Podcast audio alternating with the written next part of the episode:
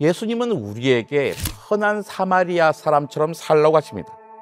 도대체 왜 레위인과 제사장은 강도당한 사람을 못 본 척하고 지나쳤을까요? 사마리아 사람은 왜 그를 도왔는지 알고 싶습니다. 비슷한 환경을 만들어 놓고 한번 실험을 해보고 싶어요.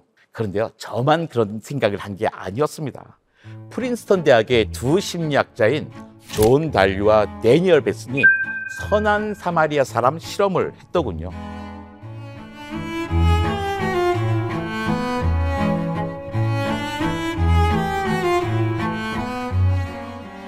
어떤 사람이 예루살렘에서 여리고로 내려가다가 강도를 만났습니다. 강도들은 그 사람의 옷을 벗기고 죽을 정도로 때린 후 버리고 떠났습니다. 길거리에 발가 벗겨져 쓰러진 사람들이 여러 사람의 눈에 띕니다. 제사장이 그를 보고 피하여 지났고 레위인도 그를 보고 피하여 지나갔습니다. 그런데 여행 중이던 어떤 사마리아 사람은 강도 만난 사람이 불쌍했나 봅니다. 기름과 포도주를 상처에 붓고 싸매고 자기 짐승에 태워 주막에 데려가 돌봐주었습니다. 누가복음 10장에 나오는 서마리아 사람이라는 우리가 너무나도 잘 알고 있는 예화입니다. 선한 사마리아 사람 예화 앞뒤로는 율법 교사와 예수님의 대화가 있습니다. 율법 교사가 예수님에게 물었습니다. 아 선생님 무엇을 해야 영생을 얻으리까? 예수님이 대답하시죠. 목숨과 힘을 다하여 이 하나님을 사랑하고 이웃을 내 자신과 같이 사랑하라. 그러면서 선한 사마리안의 예화를 들려주신 겁니다. 예수님은 우리에게 선한 사마리아 사람처럼 살라고 하십니다. 그런데 레위인과 제사장은 왜 선한 사마리아 사람처럼 행동하지 못했을까요? 원래 레위인과 제사장이 다 그런 것은 아닐 거잖아요. 설마 그런 사람이 그런 지위에 오르고 존경받을 수는 없잖아요. 도대체 왜 레위인과 제사장은 강도당한 사람을 못 본 척하고 지나쳤을까요? 저는 그들을 변명하고 싶은 생각이 들었습니다. 몇 가지 이유를 추정할 수 있을 것 같아요. 아, 첫째, 신앙심이 너무 깊어서일지도 모르겠습니다. 아마 현대적인 신앙, 즉 나로 말미암지 않고는 아무도 아버지께로 올 자가 없다는 예수님의 말씀을 듣기도 전에 이미 선행으로 영생을 얻을 수 없다는 확신을 가졌는지도 모르겠습니다. 충분히 그럴 수 있습니다. 그런 분들께는 선행 자체가 시간 낭비일 수도 있, 있거든요. 야, 그럴 돈과 시간 있으면 교회에 더 헌신하고 헌금을 더 많이 해라. 제 주변에도 그렇게 믿는 분들이 많으니까요. 둘째로 지식이 너무 깊어서일지도 모르겠습니다. 지식이 깊으면 고민도 많죠. 제사장과 레위인은 강도 만난 사람과 마주쳤을 때 뭔가 곰곰이 따져봐야 할 신학적이고 철학적인 문제에 몰두했었을 겁니다. 해결해야 할 고차원적이고 근본적인 문제에 비하여 강도당한 사람은 눈길을 주기에도 하찮은 일이었겠죠. 셋째로는 좀 단순한 이유를 생각해 볼 수 있을 것 같습니다. 혹시 너무 바빴기 때문은 아닐까요? 제사장과 레위는 종교적으로 중요한 지위에 있는 사람입니다. 수많은 모임과 약속으로 꽉 찬 일정표를 들고 힐끗힐끗 해시계를 보면서 바쁘게 길을 가던 중이었을 겁니다. 강도당한 사람을 보긴 했지만 너무나도 바빴기 때문에 마음은 언짢았지만 그냥 지나칠 수밖에 없었던 것이죠. 도대체 이미 훌륭한 사람이었을 가능성이 큰 레위인과 율법학자는 왜 강도당한 사람을 보고 지나쳤고 사마리아 사람은 왜 그를 도왔는지 알고 싶습니다. 비슷한 환경을 만들어 놓고 한번 실험을 해보고 싶어요. 그런데요, 저만 그런 생각을 한 게 아니었습니다. 프린스턴 대학의 두 심리학자인 존 달리와 대니얼 뱃슨이 1970년에 이미 선한 사마리아 사람 실험을 했더군요. 이 실험에는 세 가지 요소가 필요합니다. 첫째로 음, 여리고로 가는 길, 둘째 강도당한 사람, 세 번째로 선한 사마리아 사람입니다. 여리고로 가는 길은 프린스턴 대학의 심리학과 뒷골목이 선택되었습니다. 강도당한 사람으로는 연기자를 고용했습니다. 사람이 다가오면 기침을 두 번 하고 소리를 내면서 말합니다. 아유, 감사합니다. 어유, 괜찮습니다.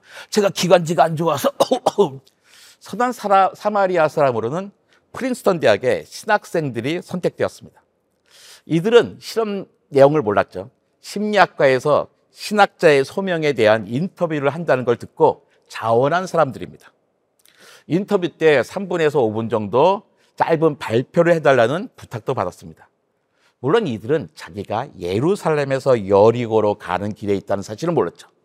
1970년 12월 14일 오전 10시 첫 번째 신학생이 그 길에 와서 아파서 쓰러져 있는 사람, 강도당한 사람을 만났습니다. 그때부터 3일 동안 47명의 신학생이 같은 사람을 만났죠. 30분마다 한 명씩 여리고로 가는 길로 보내진 겁니다. 가끔가다 슈퍼 헬퍼들이 있어서 실험에 차질이 생기기도 했답니다. 아파 쓰러져 있는 사람을 가만두지 못하고 커피를 대접하고 복음을 전파하기까지 했던 거죠. 신학생들은 네 가지 다른 상황에 놓여졌습니다. 절반은 급히 서둘러 심리학과 건물로 가게 했어요. 아이고 늦으셨네요. 서, 교수님들이 벌써 당신을 몇 분째 기다리고 있어요. 서둘러 주세요. 또 몇 사람에게는 아, 시간이 넉넉하니까 천천히 오셔도 된다고 이야기했습니다. 발표해야 되는 내용에도 차이를 줬어요. 절반은 자신의 소명에 대해서 발표하겠고 나머지 절반은 선한 사마리아인의 비유에 대해서 발표하겠습니다. 실험 결과는 어땠을까요? 놀랍게도 다른 사람을 도우려는 마음에 영향을 미친 유일한 조건은 여유였습니다. 시간에 여유가 있는 사람들은 급한 사람보다 조난자를 여섯 배나 많이 도와줬습니다. 더 의미 있는 결과가 있습니다. 다른 사람을 도울지 말지 결정하는 것은 선한 사마리아 사람 비유를 떠올리는 것과는 아무런 상관이 없다는 겁니다. 실제로 자신은 조난자에게 눈길 한번 주지도 않은 채로 태연히 지나가고서는 제사장과 레위인의 그 비인간적인 행동에 대해서 비난하는 발표를 한 신학생들도 있었습니다. 저는 어릴 때부터 선한 사마리아인의 비유를 배우면서 자연스럽게 레위인과 제사장에 대한 미움이 싹 텄고 사마리아 사람은 정말로 선한 사람이란 의 상징이 되었습니다. 그런데 이 선한 사마리아 사람 실험은 선한 일을 하는데 필요한 것은 절대적인 조건은 바로 여유라는 것을 말해줍니다. 목숨과 힘을 다하여 하나님을 사랑하고 이웃을 내 자신같이 사랑하라는 예수님의 말씀을 따르려면 바쁘면 안 되는 것입니다. 저는 1970년 프린스턴 심리학과 교수들의 실험에 아쉬움이 좀 있습니다. 다른 조건을 하나 더 붙여봤으면 어땠을까요? 조난자를 바꿔보는 겁니다. 아니 후줄그레한 중년 남성이 아니라 20, 30대 미모의 여성이었다면 어땠을까요? 아니면 악명 높은 범죄자나 수배자였다면 또는 신학생들이 존경하는 실력 있는 신학과 교수였다면 어땠을까요? 아마도 결과는 매우 달랐을 겁니다. 그런데요, 예수님은 선한 사마리아인 예화에서 강도 만난 사람에 대해 아무런 말씀이 없으십니다. 그냥 강도 만난 사람입니다. 그의 직업, 나이, 외모에 대해서는 아무 말씀이 없으시고 그가 어떤 이유로 여리고에 가고 있었는지 그러다 사고를 당했는지는 말씀하지 않으십니다. 마찬가지로 강도에 대해서도 아무 말씀 안 하셨어요. 흉악범인지 아니면 충동적으로 범죄를 지른, 저지른 청소년인지 아니면 원한, 원한이 있던 사람인지도 말씀하지 않으십니다. 그 강도당한 사람은 천하의 나쁜 놈이었을지도 모르는 일입니다. 이렇게 생각하는 게 터무니없는 일은 아니잖아요.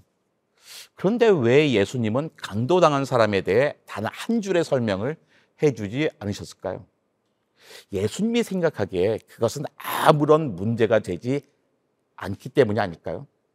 마치 우리가 우리 자녀를 사랑하는 것처럼 말입니다. 제가 아버지 학교에 다닌 적이 있습니다.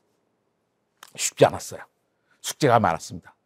첫 번째 주의 숙제가 이거였을 거예요. 아내를 사랑하는 이유 25가지를 써오라 하는 거였어요. 단숨에 썼습니다. 아니 왜 25가지만 쓰라는 거야? 그런데 그 다음 주에는 자녀를 사랑하는 이유 25가지를 써오래요. 너무 힘들었습니다. 도대체 이유를 못 찾겠어요. 제 DNA 유전자를 물려받은 것 빼놓고는 진심을 담은 정말 자녀를 사랑할 이유를 찾기가 어려웠습니다. 저만 그런 게 아니었나 보더라고요. 인터넷에 검색해 보니까 다양한 답들을 정리해서 올려놓으셨더라고요. 적당히 골라서 25가지를 억지로 채웠습니다. 자식이 마음에 안 드는 이유는 50가지도 금방 적을 수 있습니다. 그런데도 우리는 자식을 위해서라면 목숨을 바칠 수도 있잖아요. 선한 사마리아 사람 예화에서 예수님이 말씀하시는 게 혹시 이게 아닐까요? 이유를 따지지 말고 내 이웃을 내 몸같이 사랑하라고 말입니다. 강도 당한 사람이 좋아서 훌륭해서 아름다워서 도와주는 것이 아니라 그가 도움이 필요하니까 도와주는 것입니다. 선한 사마리아 사람도 그랬습니다. 길거리의 사람들에게 아니면 여관 주인에게 아, 이 사람이 어떤 사람인지 아세요? 묻지 않았습니다. 선한 사마리아 사람 실험에서 우리는 두 가지를 배울 수 있습니다. 선한 사마리아 사람이 되려면 바쁘면 안 되고 여유를 가져야 합니다. 그리고 강도당한 사람이 어떤 사람인지 따지지 말고 도와줘야 합니다. 내 몸처럼 사랑할 수 있는 이웃에게는 아무런 조건이 없습니다. 가슴에 손을 얹고 생각해 보면 하나님이 우리를 사랑하시는 때도 마땅한 이유가 없기는 마찬가지일 겁니다. 그냥 사랑해 주시는 겁니다. 마치 우리가 자식을 사랑, 사랑하는 것처럼 그리고 예수님이 우리를 사랑하는 것처럼 말입니다. 선한 사마리아 사람 실험에서 제가 배운 게 바로 이것입니다.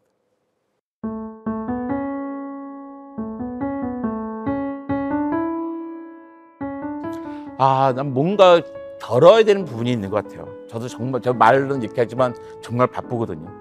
7시 15분부터 아침에 일을 시작해서 밤늦까지 하는데 따지고 보면 저도 요즘 세상에서 어떤 일이 벌어지고 있는지 몰라요. 어느 정신없이 지나다 보니까 뭐 화물 노조 파업이 끝났대요. 화물 노조가 파업을 한지도 모르고 있었어요. 그러니까 너무 바쁘니까 세상에 어떤 일이 있고 어떤 사람이 고통을 당하고 있는지도 모르고 지나가더라고요. 뭔가를 내려놔야 되는데 알면서도 내려놓지 못하고 있는 거죠. 그래서 저 스스로에게 하는 다짐입니다. 좀 뭔가 내려놓자. 그 세상에 대해서 좀 관심을 가져보자는 거죠.